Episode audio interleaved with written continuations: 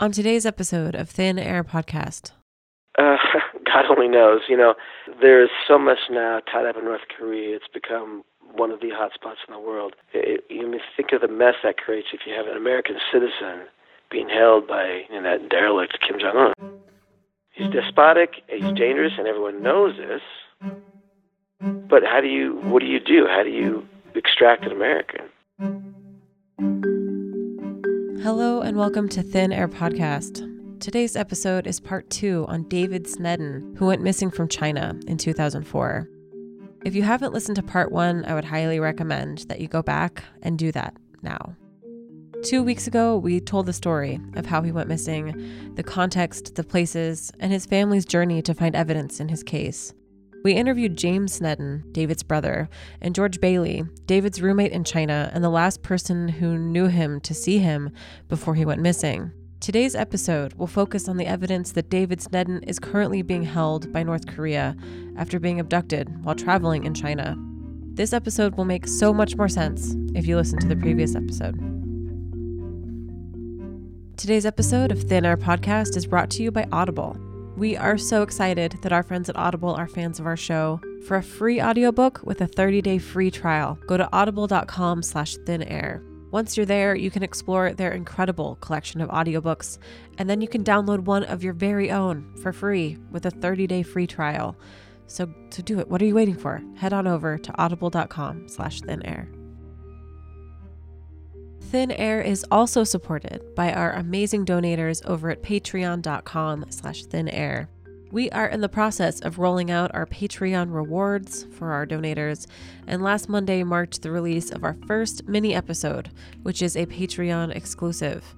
There's other rewards too, including episode transcripts and more to check it out, head on over to patreon.com slash thinair. We love the support that we get from our listeners. So if you want to get involved with Thin Air Podcast, head on over to patreon.com slash thinair.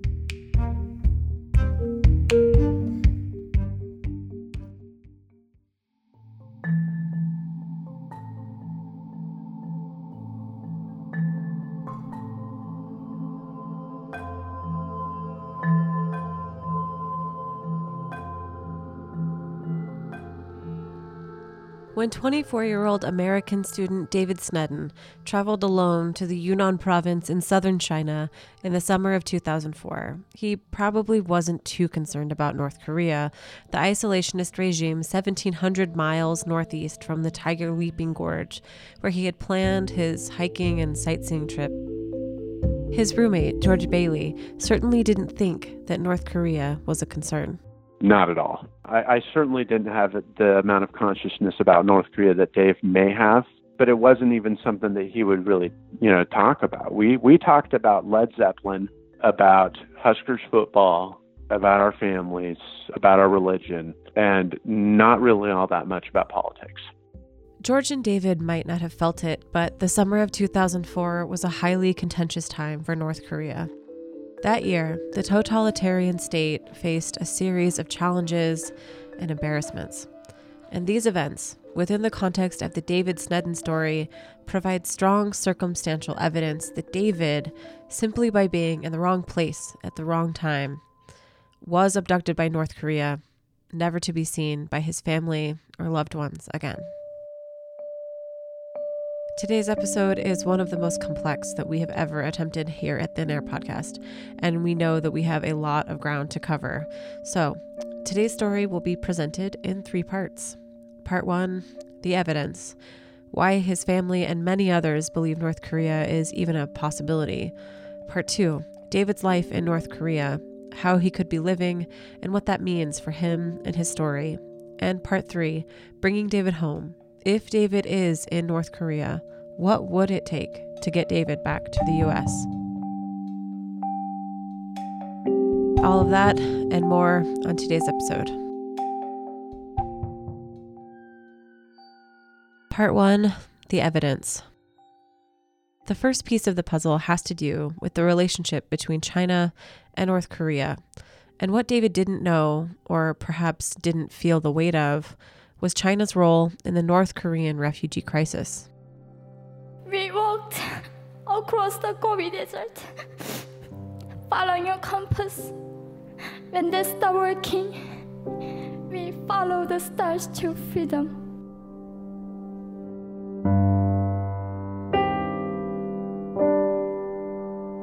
I felt only the stars were with us. Mongolia was our freedom moment. Death or dignity. Under the knives, we were prepared to kill ourselves if we were going to be sent back to North Korea. We wanted to live as humans. That's Yeonmi Park speaking in 2014 at the Young One World Conference about her and her family's escape from North Korea. In that speech, she describes how her and her mother traveled through northern China to Mongolia and eventually onto safety in South Korea. If you want to learn more about her and her family's incredible, heroic journey, check out her book, In Order to Live A North Korean Girl's Journey to Freedom. It's out now. China is not a safe place for North Korean refugees. China is North Korea's most powerful ally and refuses refugee status for those who escape into China. If North Korean defectors are caught, they are treated as illegal immigrants, and they are usually sent back to North Korea.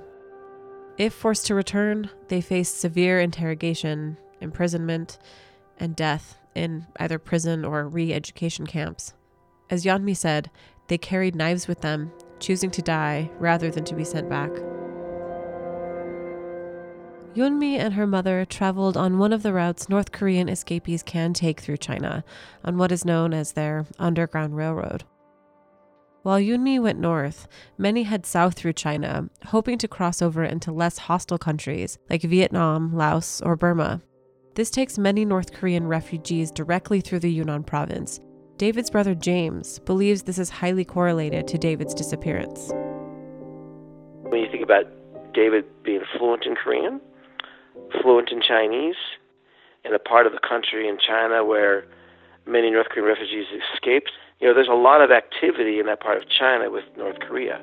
David would have been a very curious person. He was a target of opportunity, we believe, and that's kind of what they confirmed.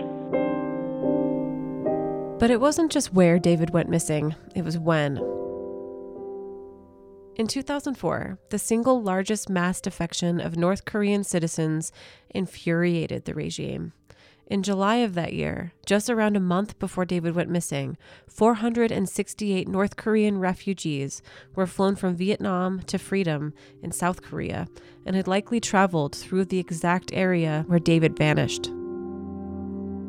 While these specific refugees would have been long gone by the time David set out on his trek in August, North Korea would have been actively involved in the area, keeping an eye out for escapees traveling south on the Underground Railroad, especially right after so many were freed. Yes, there were operatives of the Underground Railroad in the area. We know also that there were agents of the North Korean regime in the area at the time. My name is Greg Scarlatoiu. I am the executive director of the Washington, D.C. based Committee for Human Rights in North Korea, HRNK. In our last episode, we left off with a man named Chuck Downs calling the Snedden family in April of 2011 to tell them that David could have been taken by North Korea. Greg took over for Downs as the executive director of the HRNK. Established 16 years ago, the Committee for Human Rights in North Korea is the only U.S. based bipartisan organization tasked to research, investigate the North Korean human rights situation, and subsequently report on the North Korean human rights situation. Uh, whenever the U.S. Congress, for example, uh, holds a uh, hearing on North Korean human rights, we're always invited to testify. Chuck Downs, in his conversation with the Sneddens, spoke of much of the information we're discussing here today. Of course, we have um, some testimony provided by the chairman of the Association of the Families of Victims Kidnapped by North Korea, Dr. Tsutomu Nishioka. The testimony Greg is referring to here was given in May of 2012. Nishioka is the chairman of NARKN, a Japanese organization dedicated to helping Japanese citizens who have been kidnapped by North Korea. More on this important topic later, I promise. Mr. Nishioka released a report indicating that they received information from an anonymous source inside China that someone, an American student, had been arrested in August 2004 in Yunnan province by Chinese authorities. He's the one who collected uh, testimony to the extent that uh, David may have been rendition to North Korean agents by the Ministry of State Security of the People's Republic of China. The statement reads, quote, in August 2004, an American student studying at a university in Kunming, Yunnan province, was arrested by agents of the Ministry of State Security of the People's Republic of China on charges of helping illegal residents. He was white and 23 or 24 years old at that time. The MMS said they released him in September 2004 because the Jays, which is phonetic, was coming to search for him. However, a Chinese girlfriend of the American is quoted as saying that he had not been released, but instead was handed over to five North Korean secret agents who had come to Kunming for surveillance of North Korean defectors. End quote.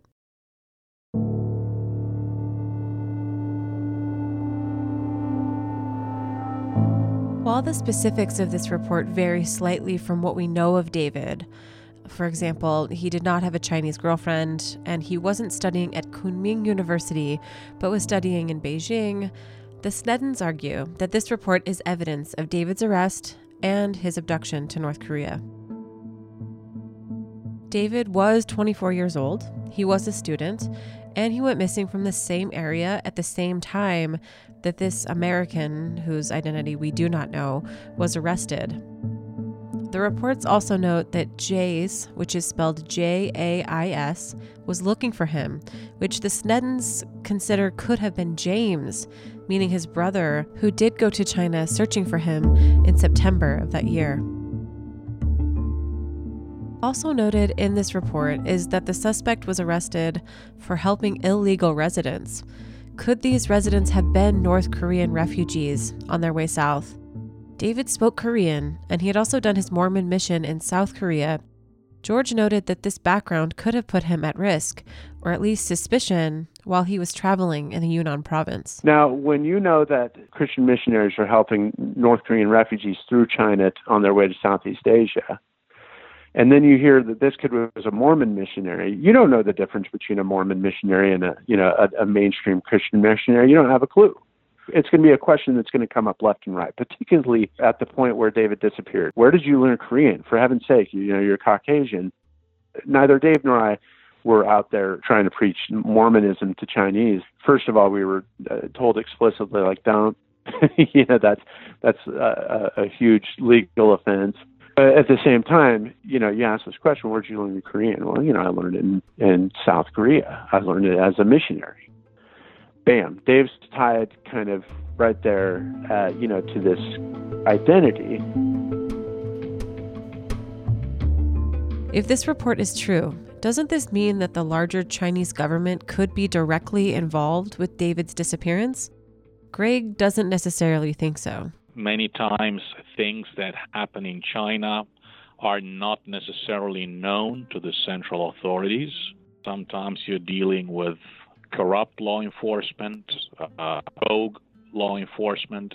If an agent of the Chinese government was involved in something nefarious, it doesn't always mean that this was the result of deliberate policy issued from the center.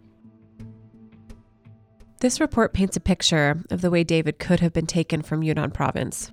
North Korean agents are in the area, patrolling the Underground Railroad after losing a record amount of escapees. David is in the area coincidentally, and as we know, would have been noticed. From there, he could have been targeted by North Korean agents suspected of potentially aiding defectors.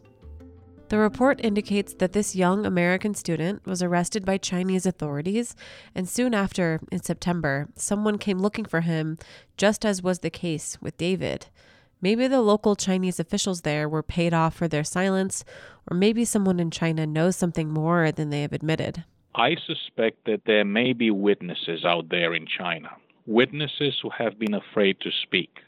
But 13 years have passed. The circumstances have changed a little bit in China. I think that the best thing we can do is to publish as much as we can on the Snedden case and to publish his picture with every article that's put out there. Uh, my hope is that some of those witnesses who haven't come out of the shadows might see his picture and remember that they actually witnessed things that they've never spoken about.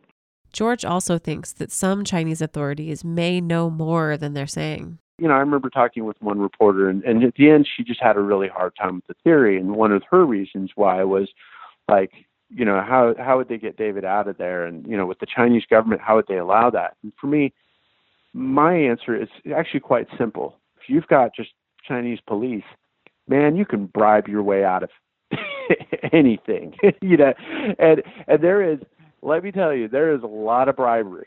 It's a common practice.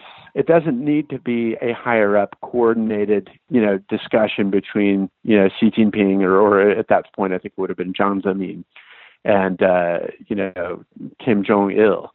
You know, it just has to be like, holy cow, hey, check this out, man. This is perfect. American walks in, he's alone you know, he speaks Korean for heaven's sake. You know, let's snag this kid. you know, David David was exactly what they needed. And it was just a perfect storm. But why would North Korea need someone like David Snedden?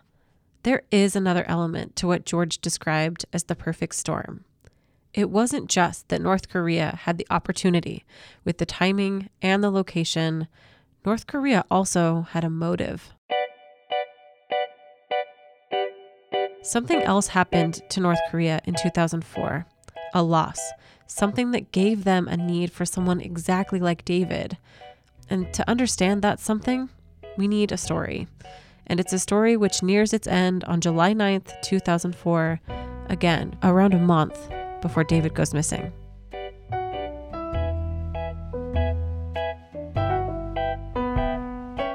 On that day, three people leave North Korea never to return. An American man named Charles Jenkins and his two daughters board a plane to Jakarta, Indonesia. There, they would meet his wife and mother to the two girls, a Japanese woman named Hitomi Soga, who had left North Korea 18 months earlier. Charles and Hitomi had been prisoners of the North Korean regime for decades until now. This was the first time Jenkins had seen the world outside North Korea in almost 40 years.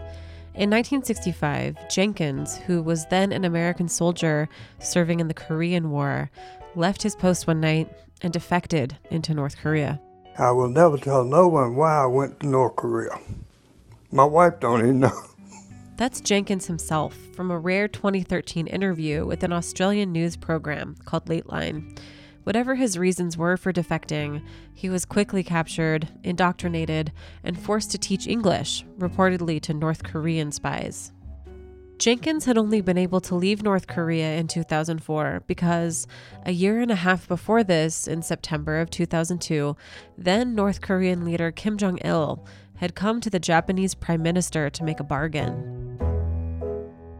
North Korea had faced a terrible famine throughout the 1990s, and Kim Jong il was looking for Japan's help, favor, and influence. In order to secure this aid, Japan had one important caveat to admit that they had, as Japan had long suspected, abducted Japanese citizens and forced them to live in North Korea against their will. And that's exactly what Kim Jong il did.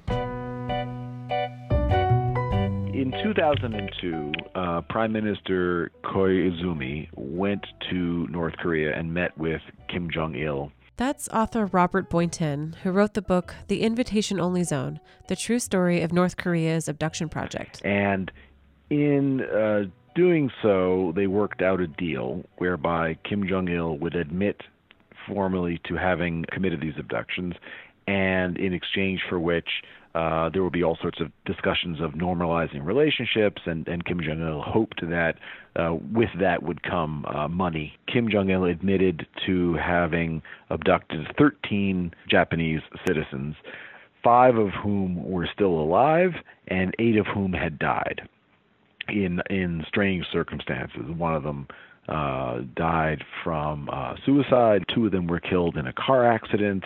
Another one suffocated in a gas leak. Uh, a very odd, odd thing. One had a heart attack. Who I think that the at the point was 35 or something like that. The Japanese official number for quite some time was 17. It was the 13 who the North Koreans uh, confessed to having taken, plus uh, some more. Uh, since then, the number has sort of swung wildly. There are some citizens organizations who have been investigating this who claim that there are, you know, four, five, six, seven hundred. Uh, the government's official number is still, I think, around 17, though uh, it has uh, recently, uh, you know, said that it was open to the possibility that there were many, many more. What exactly Kim Jong il said about these abductions was an apology of sorts to the Japanese prime minister. There's no verbatim English translation that I can find online, but according to a BBC article which was published at the time, Kim stated the special forces were carried away by a reckless quest for glory. It was regretful, and I want to frankly apologize. I have taken steps to ensure that it will never happen again. End quote. He denied responsibility at the highest levels. This is a um, totalitarian state. This is a state that has taken totalitarianism to the next stage. This is a post communist, post industrial, kleptocratic, dynastic regime. This is North Korea today. This is such a reclusive regime that does such terrible things to its own people. This is a regime that commits crimes against humanity, according to a UN Commission of Inquiry report, crimes against humanity pursuant to policies established at the highest level of the state. An operation of this type cannot be conducted without an order received from the very top. And we know that the practice of abductions began in 1950 with an order issued by Kim Il sung himself. Kim Il sung ordered that South Korean elites, representatives of the elites, intellectuals, doctors, lawyers, engineers, and others, be taken and brought to North Korea to build a new country and a new society. Unfortunately, many of them ended up dead at the bottom of the North Korean social hierarchy or in political prison camps. In other words, North Korea has an extensive history of kidnapping foreigners, early on from South Korea, and then a large number from Japan. Boynton explains. The Japanese abductions took place generally from the uh, mid uh, to late 70s and into the early 80s. Those are the ones that we know the most about. The word abduction, I think, has to be understood in all of its various uh, colors.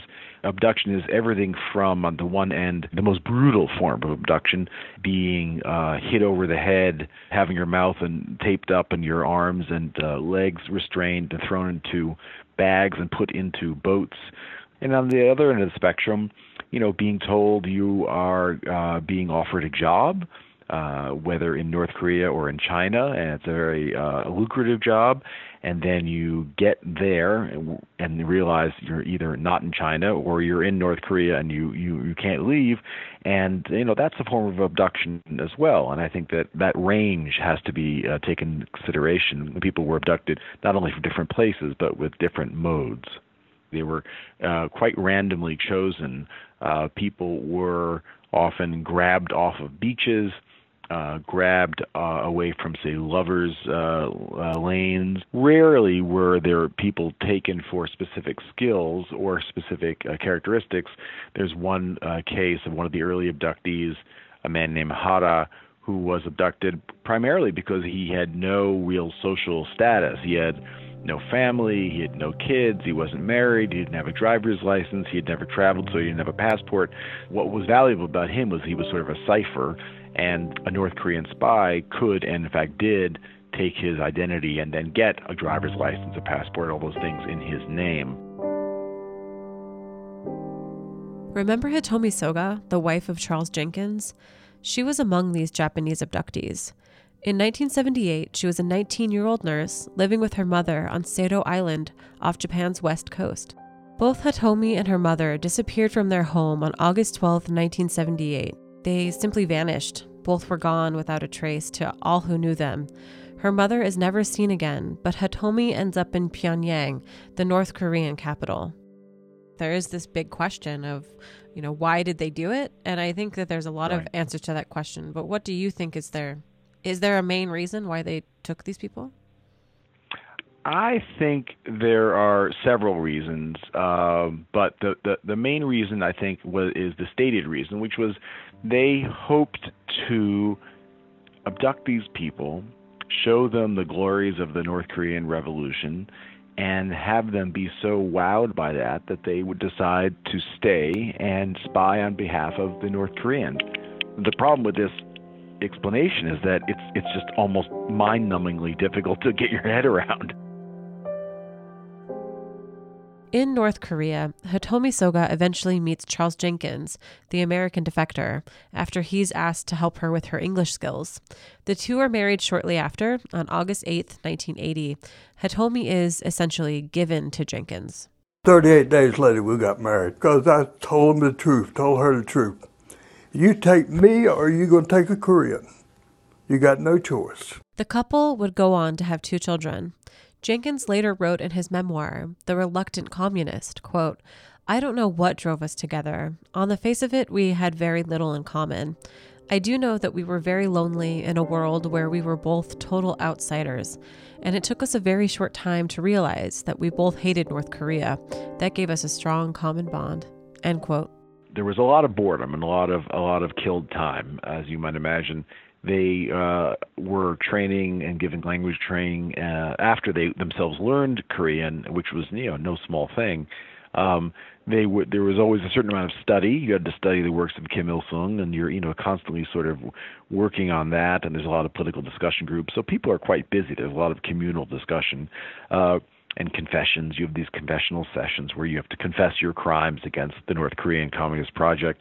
They were um, then employed primarily as translators for a while, where they would um, be given Japanese magazines, newspapers, reports of all sorts, and uh, material would be um, circled that they wanted translated. A lot of the material would be blacked out that they didn't want them to read, and they would prepare uh, translations of these materials for a kind of uh, internal newsletter that the elite uh, in North Korea would get uh, these um, articles translated from Japanese into, into Korean.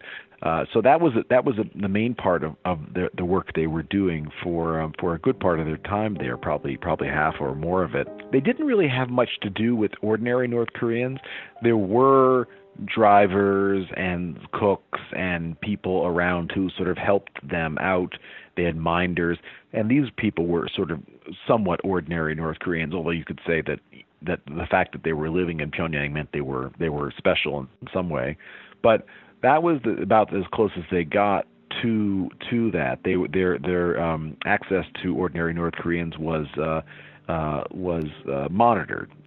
And this is how they lived their lives until 2002, when Kim Jong il admitted to the Japanese prime minister that these abductions did in fact happen.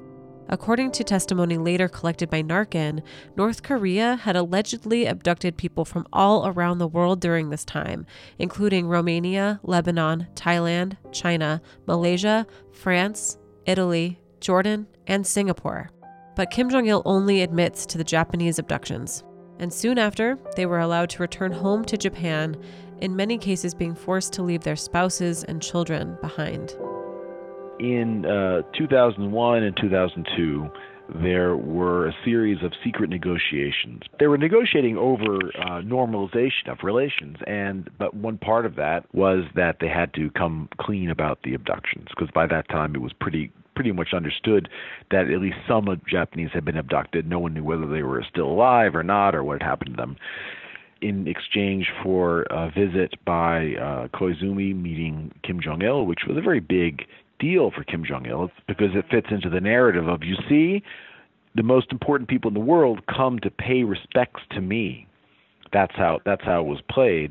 As part of the negotiations, the abductees were supposed to be able to return to Japan for a two-week visit, and they were then going to come back to North Korea. Uh, now, the overall deal has never been exactly clear, but I, I, I'm I'm pretty sure the full deal was that the Japanese were supposed to come to Japan, um, stay two weeks, go back to North Korea, explain the situation to their children, and then eventually come back to Japan for good. Um, but the Japanese public was so outraged by the idea that now that they were finally back, and now that the Japanese public had been told and realized that they'd been lied to by their own government, the idea that they were then going to give them back to the North Koreans was just just outrageous. And so they lobbied very hard uh, to get the the abductees to stay, and the abductees themselves were finally convinced to stay.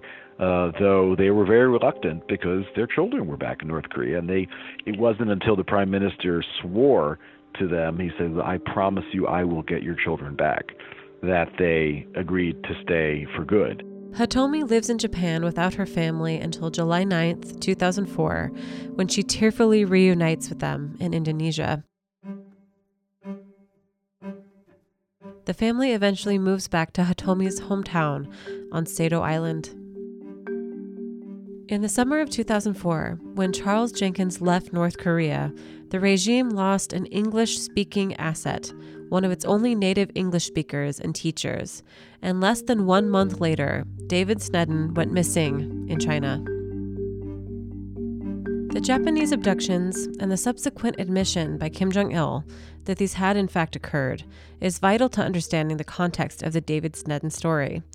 It first establishes that North Korea has kidnapped foreigners in the past, foreigners who disappeared without a trace in the same way that David Snedden did. These operations are conducted by um, intelligence professionals. They leave no trace behind generally.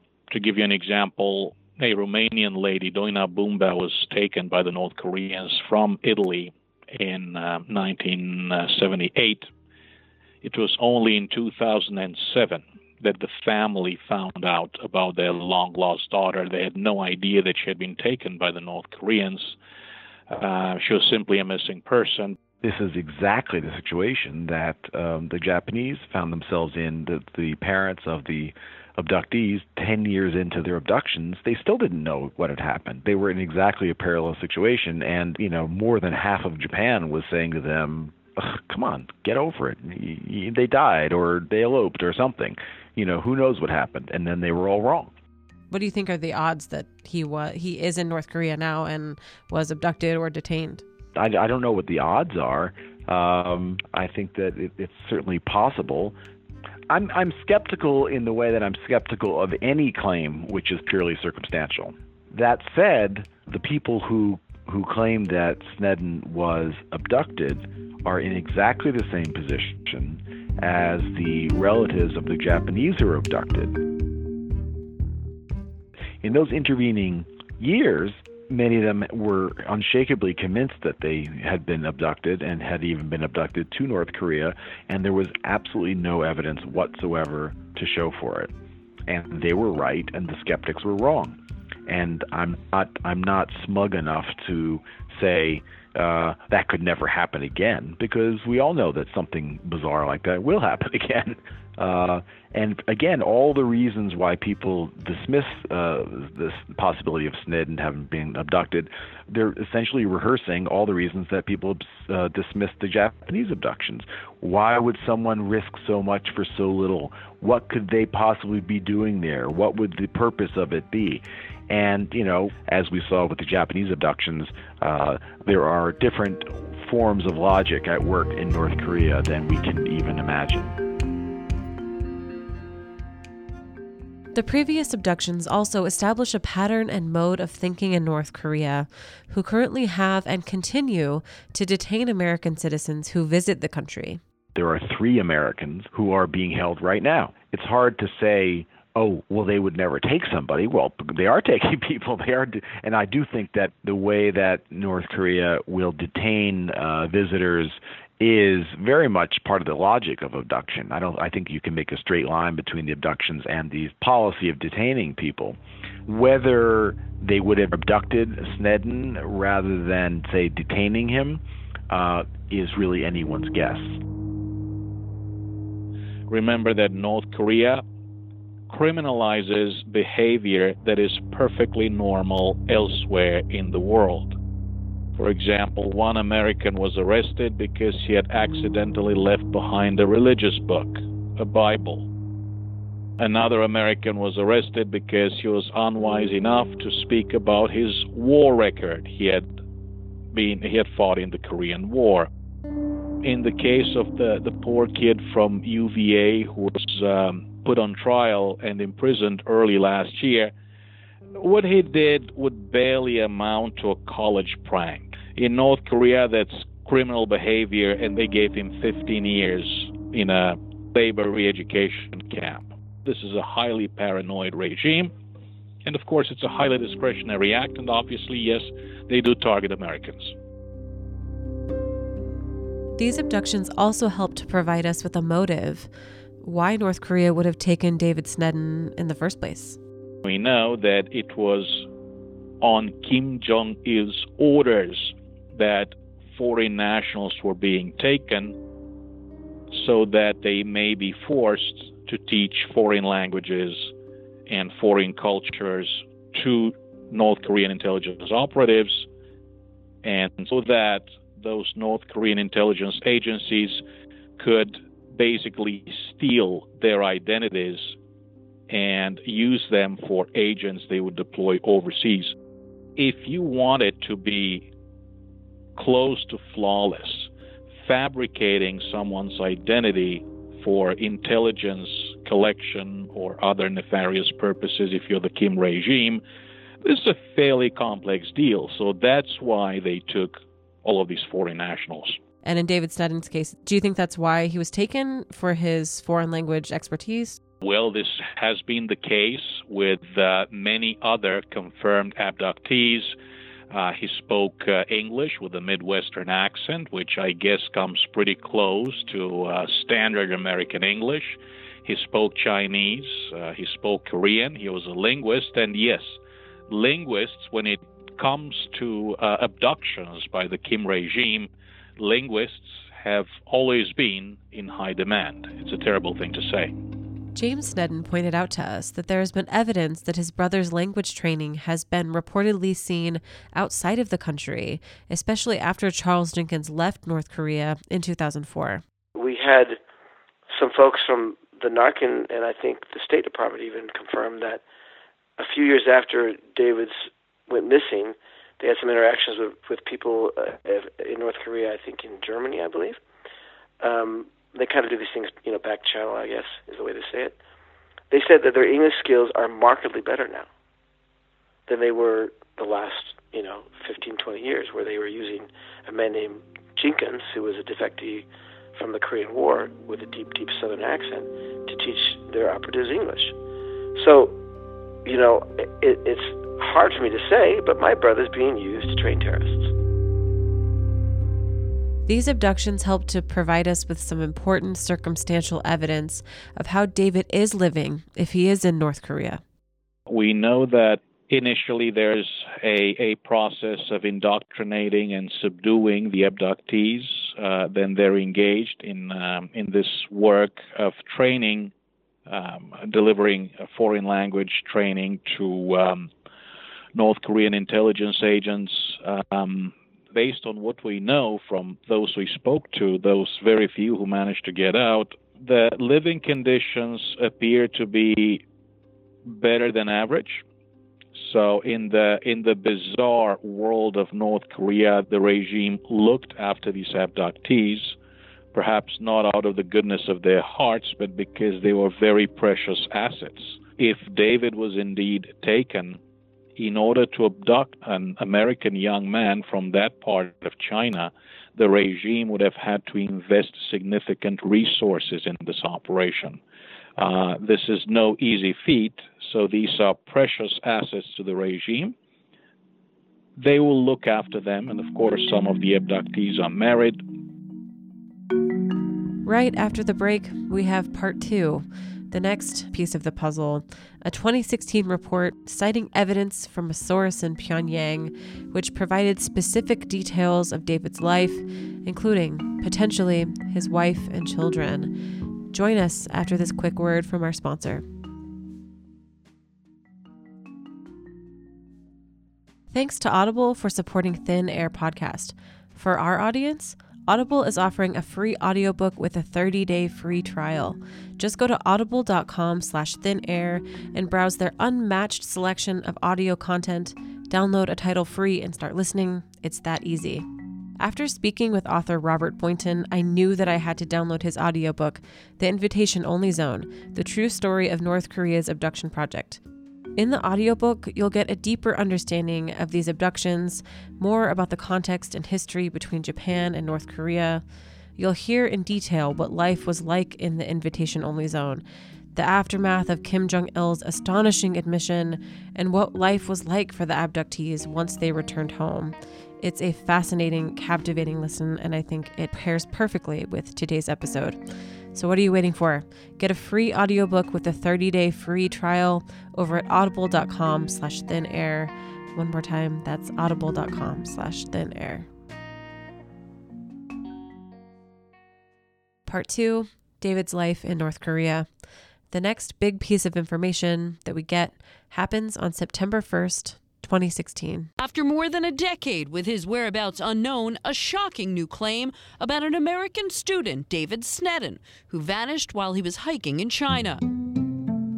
A man named Choi Sung-ryong, who is the president of the Abductees Family Union in Seoul, South Korea, spoke to Japanese reporters regarding evidence from directly inside North Korea about David. Mr. Choi kind of abruptly made a statement to the press there that said, he had received information from other North Koreans that David is indeed in North Korea. He's actually the personal tutor for Kim Jong Un, and he is married and he has two children. The Washington Post summed it up as follows that David Snedden is alive in Pyongyang. His Korean name is Yoon Bong Soo, he has a wife. Her name is Kim Eun Hae, and they have two children, a boy and a girl. Also noted by Choi is the motive for David's abduction. I'll quote from the article here. Snedden was taken to Pyongyang because Kim Jong il had given an order for his children, including the state's current leader, Kim Jong un, to be tutored in English by a native speaker, someone who could also teach them about American culture. End quote. What's interesting about Mr. Choi is his own father, as I understand, um, was abducted by North Korea, and he's been helping North Korean refugees, and I think he's part of that that effort to bring people back, and probably, as I understand, is help people uh, come back to South Korea. Um, he's very tied into the community, is the point, and, he, and he's got a lot of good information. Um, Chuck Downs, who was the one that broke the story to us and has been kind of one of the experts in the arena for the U.S., uh, he spoke with Mr. Choi, and he came back and told us, and he said he's willing to go on record that all witnesses Mr. Choi had talked about are very credible, and he believes with certainty that Mr. Choi's account is accurate. It's very difficult to verify, um, and when it comes to information collection when it comes to human to human intelligence in North Korea.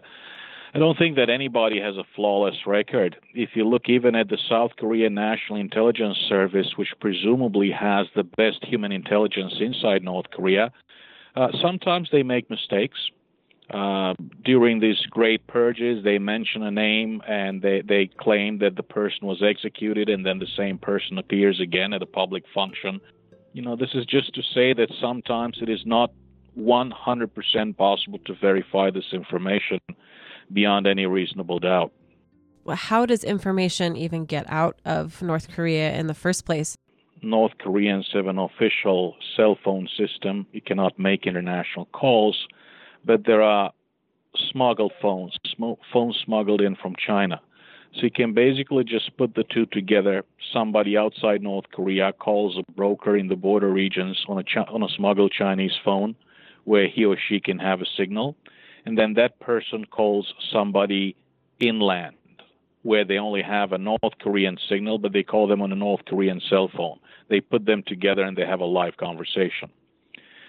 So there, there are even news organizations for example, Radio Free Asia here in Washington, D.C. and in Seoul, um, Daily NK in South Korea, uh, Rim Jingang in Japan, and several others uh, that have actually developed sources inside North Korea. There are North Korean escapees working for newspapers or radio stations, and they, they have actually developed sources inside the country. Uh, this is not to say that North Korea is an open country. It is not. It continues to be the world's most reclusive regime, but there are sources, and some of these sources are reliable. George pointed out the specificity of the information, and for him, that's what makes it credible. The South Korean organization that's committed to find this out has gone as far to reveal the name that David Snedden bears in North Korea, the name of his wife, the gender of his children. That's very specific information. Again, could they be making it up out of self interest? Absolutely. You know, um, but is there any evidence to suggest, you know, that they're being untruthful? I don't think that there's any evidence of that. If Choi is credible, that means that there is direct testimony from inside North Korea that David is in Pyongyang with a wife and family. As we know from the Japanese abductions, North Korea would marry off abductees and that they would have children. So if David was taken, it's a likely possibility. What's troubling to me, and I think many others, is that David must feel like he can't leave without his family, that he is now tied to North Korea, and what a heartbreaking tension he must feel. You have to step back and think about motives on these things. And if you have a foreign nationalist being held against their will, and, and they're in a foreign place, well, you you got to pair them because one, it gives them some companionship. Two, if they begin to have children in the natural course of life, well, they're not going to run away from a child. They're not going to leave uh, their blood hanging in this country. So it's a, it's a great way to to keep people there one doesn't understand these bonds until you have your own. I, I have two daughters of my own, and it's it's really hard to leave a spouse behind. It's really hard to leave children behind. It's really hard to put them at risk. Uh, he is facing a very different set of circumstances. 13 years is a very long time. Once perspective changes, if you live under circumstances defined by paranoia, surveillance, control, coercion, punishment. You're bombarded day in and day out with North Korean propaganda. He had his faith, and his faith was strong. And I have no doubt that if David is in North Korea, he still has his faith. But so many other perspectives may have changed. And if he's indeed there, and he has a family now truly under the current circumstances that's the one and only the most important thing to him his family. Choi's statement also helps clarify the conditions david might be living in as a potential tutor to important people, including Kim Jong un himself, it is likely that a person of that importance would be treated better than most and would not live in prison or poverty as many in North Korea do. This was the case for foreign abductees, who were later able to detail where they were kept and lived. And that was in an odd Orwellian community called the Invitation Only Zone, which is also the title of Boynton's book. The Invitation Only Zone was essentially what we might call a gated community. It had you know barbed wire, things like that. Uh, there were guards at the entrance or entrances. Uh, this is not to say it was a prison camp. Um, sometimes people think that they were thrown at the gulag. They were actually treated very well, and the other people who lived in the in invitation-only zones were uh, other North Korean officials, uh, anyone who had access to unofficial outside information. So they were translators, they were uh, some government functionaries, they were um, some spies, people like that. And uh, in North Korea, the houses are fairly simple. They're usually one story, uh, cinder block. Uh, they uh, have about uh, four or five rooms. Um, you know, they're very simple affairs. They have a garden in the back where everyone tries to, you know, grow some some extra food. Up until the mid 90s, there was a central distribution system where people would get their food. You would show up with a ration tickets at the store, and they would give you however much that you were due that week, depending what they had. So their rations were actually quite uh, quite a bit higher than what normal people got, and even at times in the 90s when uh, North Korea underwent a really terrible famine, uh, they still got their food. It was um, less food than they'd been getting before and of lesser quality, but they got fed, whereas uh, people in the countryside were you know starving to death. Why did they treat them so well? Well, it's a good question. I mean, I think they they were they realized that even though their initial utility, they didn't become, as far as we know, become spies. The ultimate utility was they were bargaining chits. They were something that might be traded away at some point, and you want to make sure that your your bargaining chip is um, is healthy and at seems healthy.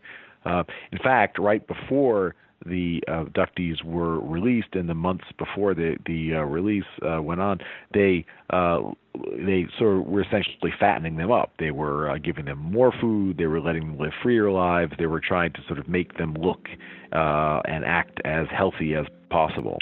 Um, but that's why they took they took care of them. I think they, they saw them as an asset um, to to be used in some some point in the future. But of course, it is not known for sure how David has been living all of these years. Even if he has been living in something like an invitation only zone, it's difficult to imagine all that he's gone through and the suffering that he has experienced. Both James and George expressed this. I want David to be to be free to live how he wants to live, and I suspect if he does have a Korean wife, and by now he's um, you know mostly Korean in many ways, it wouldn't surprise me at all if he decides to you know put up shop in South Korea and just live his life out. If that makes him happy and he can live and do and worship as he pleases, I will be happy for him. Um, you know, he's had a hell of a past 12, 15 years, and so he should deserve that option he has children and a family, he's just going to want to live peaceably and have the freedom to make choices that he, he wants to make on his own. I can only imagine that it's been pretty awful. There's probably some cushy treatment for those who are closest to, you know, um, Kim Jong Un, uh, but heaven knows what kind of, you know, David could be in a gulag, which would be horrible. David could be living it up, but just super depressed, you know, that he's not with his family. David could be brainwashed and things could be hunky dory. Deep down, I want to believe that things have been really great for David because I care for the guy and he was good. Whatever happened to him, he didn't deserve it. Dave's had some really rough times in the last 13 years. And I know his family has. If that is true, if he is a father and a husband, I have a really rough time believing that David would leave his wife and children. He's a good man. And, uh, you know, not flawless, you know, but he's good. And I have a very hard time believing that he would get that desperate, that he would try and make an escape. And at what cost would he make that escape, you know? So I think that the only good ending for David specifically is going to be a trade or it's going to be after North Korea has crumbled in one fashion or another, David will still be alive. For the Snedden family, there's concrete evidence and testimony that David is in fact alive in North Korea. And it's based on all of the evidence that we've presented here today. And of course, they have more. Um, you can find that detailed on their website, helpfinddavid.com. They make a pretty convincing case, especially if Mr. Choi is credible. James made it clear that his family is not going to give up on David. Which brings us to part three. If David is in North Korea, how do we get him home? Uh, God only knows. You know, I, I don't think for one minute the U.S. government is going to recognize that, even if they can prove it out, because it complicates things too much. It, you think of the mess that creates if you have an, a, a, an American citizen being held by, you know, in my opinion, that derelict Kim Jong Un. I mean, it's just it's craziness. So he's despotic, he's dangerous, and everyone knows this. But how do you? What do you do? How do you extract an American? It's probably one of his biggest negotiating chips that he has. Um, so I, I don't know. I don't know that we are ever going to do anything. Most of the things that have happened thus far, from our perspective, are our blessings, our divine providence, our, our God's hand. That we've actually done very little. You know, I mean, in the grand scheme of things, we did take the trek, but we didn't know where to go. We got help, and all these things along the path. Chuck Downs came to us. Well, how did that happen? There's a whole, you know, all these interesting backstories for how these things happen. I don't know that we're ever going to be able to effectuate his return, but I think something else will, and it'll be a blessing from from God, and and and we'll move forward. Since the very beginning, the Sneddens have attempted to get the State Department to officially investigate the evidence which they detailed in their executive report.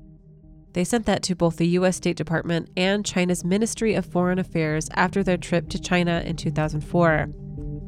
The Sneddens have outlined their interactions with the State Department in a document on their website called U.S. State Department From Valiance to Valium. As the title of this document might suggest, there was initial movement in David's case involving U.S. authorities. They got early help from the U.S. Embassy in China and the then U.S. Ambassador to China, a man named Clark T. Randt. According to the document, though, China was uncooperative from basically the beginning. They refused to hand over records and chose to withhold findings of their investigation, including the hostel registries from the places where David stayed. Even though U.S. Ambassador Randt considered the Sneddens' executive report, quote, credible and worthy of immediate serious investigation, end quote, and even though he went to the area that David went missing himself to urge action with local officials in 2005, soon after, things began to stall on the U.S. side. Around this time, the U.S. State Department begins to deny the Sneddens information, citing privacy, that they couldn't reveal information in David's case without David's permission, which the Snedden family describes as a loophole in privacy legislation. The State Department then classifies certain documents in David's case and makes the Snedden family write Freedom of Information Act requests to gain access to this information the U.S. State Department continued to assert that it is more likely that David died while hiking in the Tiger Leaping Gorge, despite all the evidence, including what we have presented here today, as being circumstantial and unverifiable. After Choi's statement that David was in fact alive and in North Korea in September of 2016, the denials continued further from both the United States and North Korea. On September 1st, just after the Choi report, the then State Department spokesperson John Kirby also denied that there was any credible evidence that David was in North Korea. I cannot speculate uh, for the, re- uh, uh, the reasons of his disappearance. Uh, however, I can tell you that we have seen no verifiable evidence to indicate that Mr. Snedden was abducted by North Korean officials. According to an October 8th article from the site KCNA Watch, which reports on North Korean media, a spokesman for the Foreign Ministry of the DPRK, which is North Korea, stated that, quote, the U.S. has now become groundlessly vocal about the abduction of the American by North Korea. This is just a plot hatched by the Obama group, destined to sink like the setting sun due to the total bankruptcy in its hostile policy toward the DPRK, to dramatize the non existent human rights issue of the DPRK and tarnish its international image. We flatly deny and categorically reject this far fetched assertion as a swindle, which does not even deserve a passing note. End quote. When I asked Greg about this article, he said that this website in particular is a known source for news coming out of North Korea. Honestly, I think that the State Department, and, and, I know that the Snedden family will disagree with what I'm just about to say. Um, I, I really think that the State Department tried. They they just couldn't find any additional evidence and I, I'm not sure that the State Department actually has the uh, the ability to, to conduct this type of investigation. I think that other agencies should be involved. I think that perhaps intelligence agencies should be involved in this activity. Honestly, I think that the State Department simply didn't have the, the, the know how and the resources to go beyond what they've already done.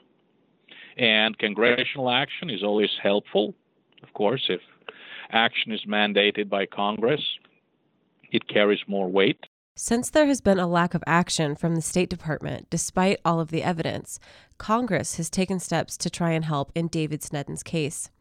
Two congressmen, Senator Mike Lee and Representative Chris Stewart, both from Utah, have introduced resolutions in both the House and Senate addressing David's disappearance within the last year. Representative Stewart introduced his resolution in the House on September 28, 2016. We were lucky enough to speak with Representative Stewart about his efforts. Can you give me a little bit of overview about the resolution 891 that you sponsored in the House, uh, specifically regarding David Snedden? Yeah, it's uh, it just encourages and uh, and requires the State Department and also the Intelligence uh, Committee or community as best as they can to provide information uh, that they might have regarding David Snedden, his disappearance, any information of his whereabouts if they have any part of the point of the resolution was just to keep pressure on and to keep the public opinion, uh, let them know and keep them focused that we have someone here, a young man, uh, who we think it, it's possible has been taken by North Koreans uh, against his will, is being held there against his will, and we just want to know is is that is that true? And if that's true, we want to bring him home. If it's not true, then we want to be able to tell that to the family so that they can have some closure. And plus, there's a personal um, a connection as well, and that is my son. My oldest son served a, an LDS mission or a Mormon mission in Korea. He was there for two years, and one of his teachers at the language training center before he left was David Snedden.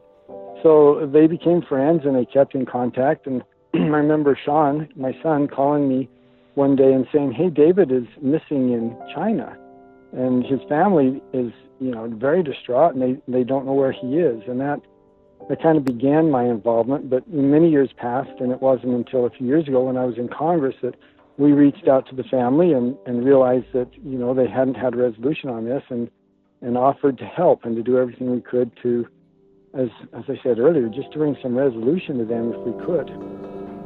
So there's no question that the North Koreans have done that to the Japanese and in some cases a few Europeans and and we fear, uh, you know, in this case, it might have happened to David Snedden since Representative Stewart introduced the bill, there has been a change in administration, which he believes will help to move the David Snedden case forward. Part of it is just with every new administration, you have a, a chance to start over, and new personnel, new priorities, uh, you know, new relationships are being built. Part of it is that this administration is just viewed more seriously by Kim Jong Un and the North Koreans than was the previous administration, and and we know that from the work that we're doing in trying to uh, stop them from developing nuclear tipped ICBM missiles. And there's evidence, as I said, that they take this administration a little bit more seriously. And we hope, if that's the case, that the North Koreans might be more responsive in some of our some of our inquiries to them. If we begin to engage North Korea in ways that we haven't over the last, not just previous administration, it goes back quite a long ways but if we haven't had engagement with them, and if, uh, frankly just thumb their nose towards the Americans, you know, and, and have been willing to poke us in the eye even, And if we can convince them that we're, we're serious about stopping the nuclear program, and that opens a dialogue because in order for us to stop them, it is going to have to be through dialogue and through some pressure exerted. I think we can tie some of these other issues with that.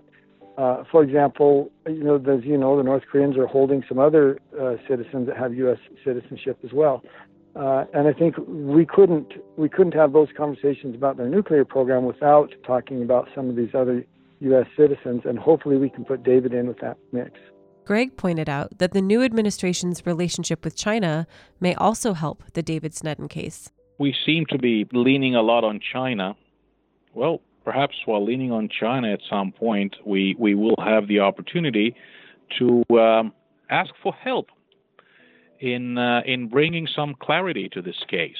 The Chinese authorities might not know exactly what happened, but again, there is only one unexplained disappearance of an American citizen traveling in China, and that was David Snedden, and that didn't happen in the 19th century. That happened in 2004. I do hope that we will have an opportunity to ask the Chinese authorities to help clarify.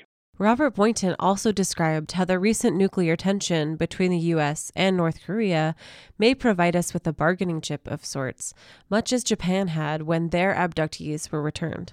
I think the discussion with North Korea has been so exclusively focused on nuclear weapons and their nuclear program that these other issues have really fallen by the wayside. Uh, for um, Japan's discussion with North Korea, they said, hey, before we can have any discussions towards normalizing relations, you have to come clean about what happened to these people. That was that was the demand. Japan was in an interesting position because it has traditionally left the negotiations uh, having to do with nuclear weapons up to the United States. Uh, so they, they could focus on that. I think it would be difficult for the United States to say, you know, uh, look, uh, we want to talk about nuclear weapons, but first we got to figure out about this guy Snedden. Did, did you take him or not? Whether you could bundle uh, some sort of uh, investigation in with that is is unclear. But um, uh, I mean, it's certainly possible, uh, but I think that the North Koreans are very wary, having been burned uh, by these negotiations before. I, I'm not sure what it would take to get them to engage in them again. The most recent movement on this issue happened in the Senate in March of 2017, when Senator Mike Lee introduced his own resolution, which passed the Senate and has been referred to the Senate Committee on Foreign Relations. While these actions are a great help, there is still more that you can do to help the Snedden cause in Congress? The, the, truth is, is that citizens talking to their representative or their senators can have an influence. And uh, you know, when we reintroduce the bill, which we'll be doing shortly, then if you know, for them to say, "Hey, I know there's this this potential of a, a young man from Utah who may be held by North Koreans. Would you look into that?" That helps a lot uh, with uh, fellow members of Congress in the Senate when they know that folks back home are interested in a and would be appreciative of them moving and helping us on that. So we would always ask people just to reach out to their representatives and to and help uh, help them be aware of we've got a, a, problem here. We're trying to help. Petition your your representatives, your congressmen, your senators. If the Congress has passed the bill it needs to pass in the House, and then it becomes a full blown resolution that's supposed to obligate the federal government to take measures. Um, anything you can do to reach out and say, hey, this is real, this is legitimate as you pay more attention to this story, it gets more listeners, it gets more readers.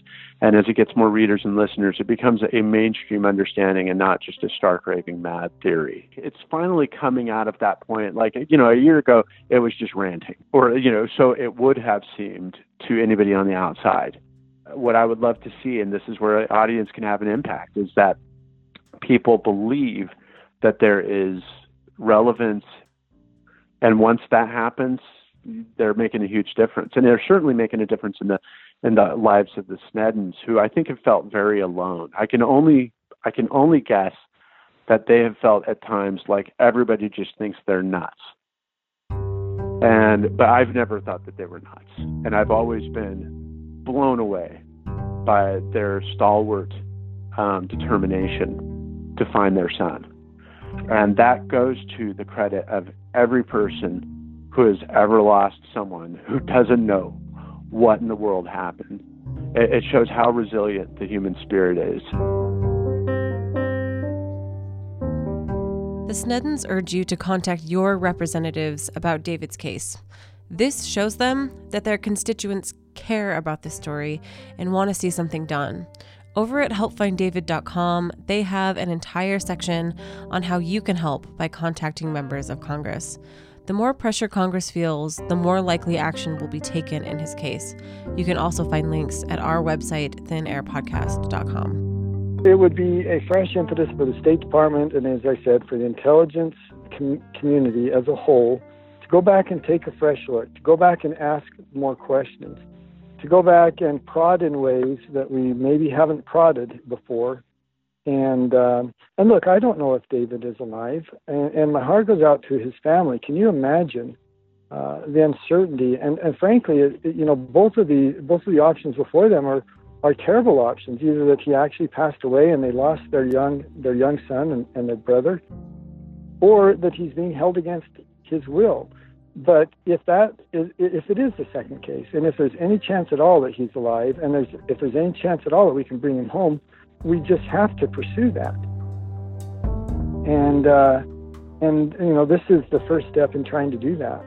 And if it turns out that he's not, and you know, then then God bless the family, and and I know that they will mourn for that, but at least then they'll know. It's certainly a, a gap.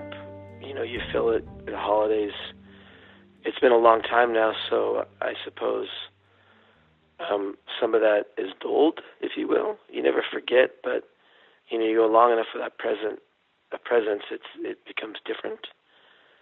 Um, but I have a younger sister. Now you're going to get me emotional, so I have to be careful here. Um, who talks about David being her playmate, and she misses him terribly every day because she has none of the brothers that she grew up with anymore. And it's very hard on her. She still has his phone number and his phone from the time he went to China. You know? So um it's been hard. And and my mother my mother still cries at night sometimes and she still misses her son. That never goes away.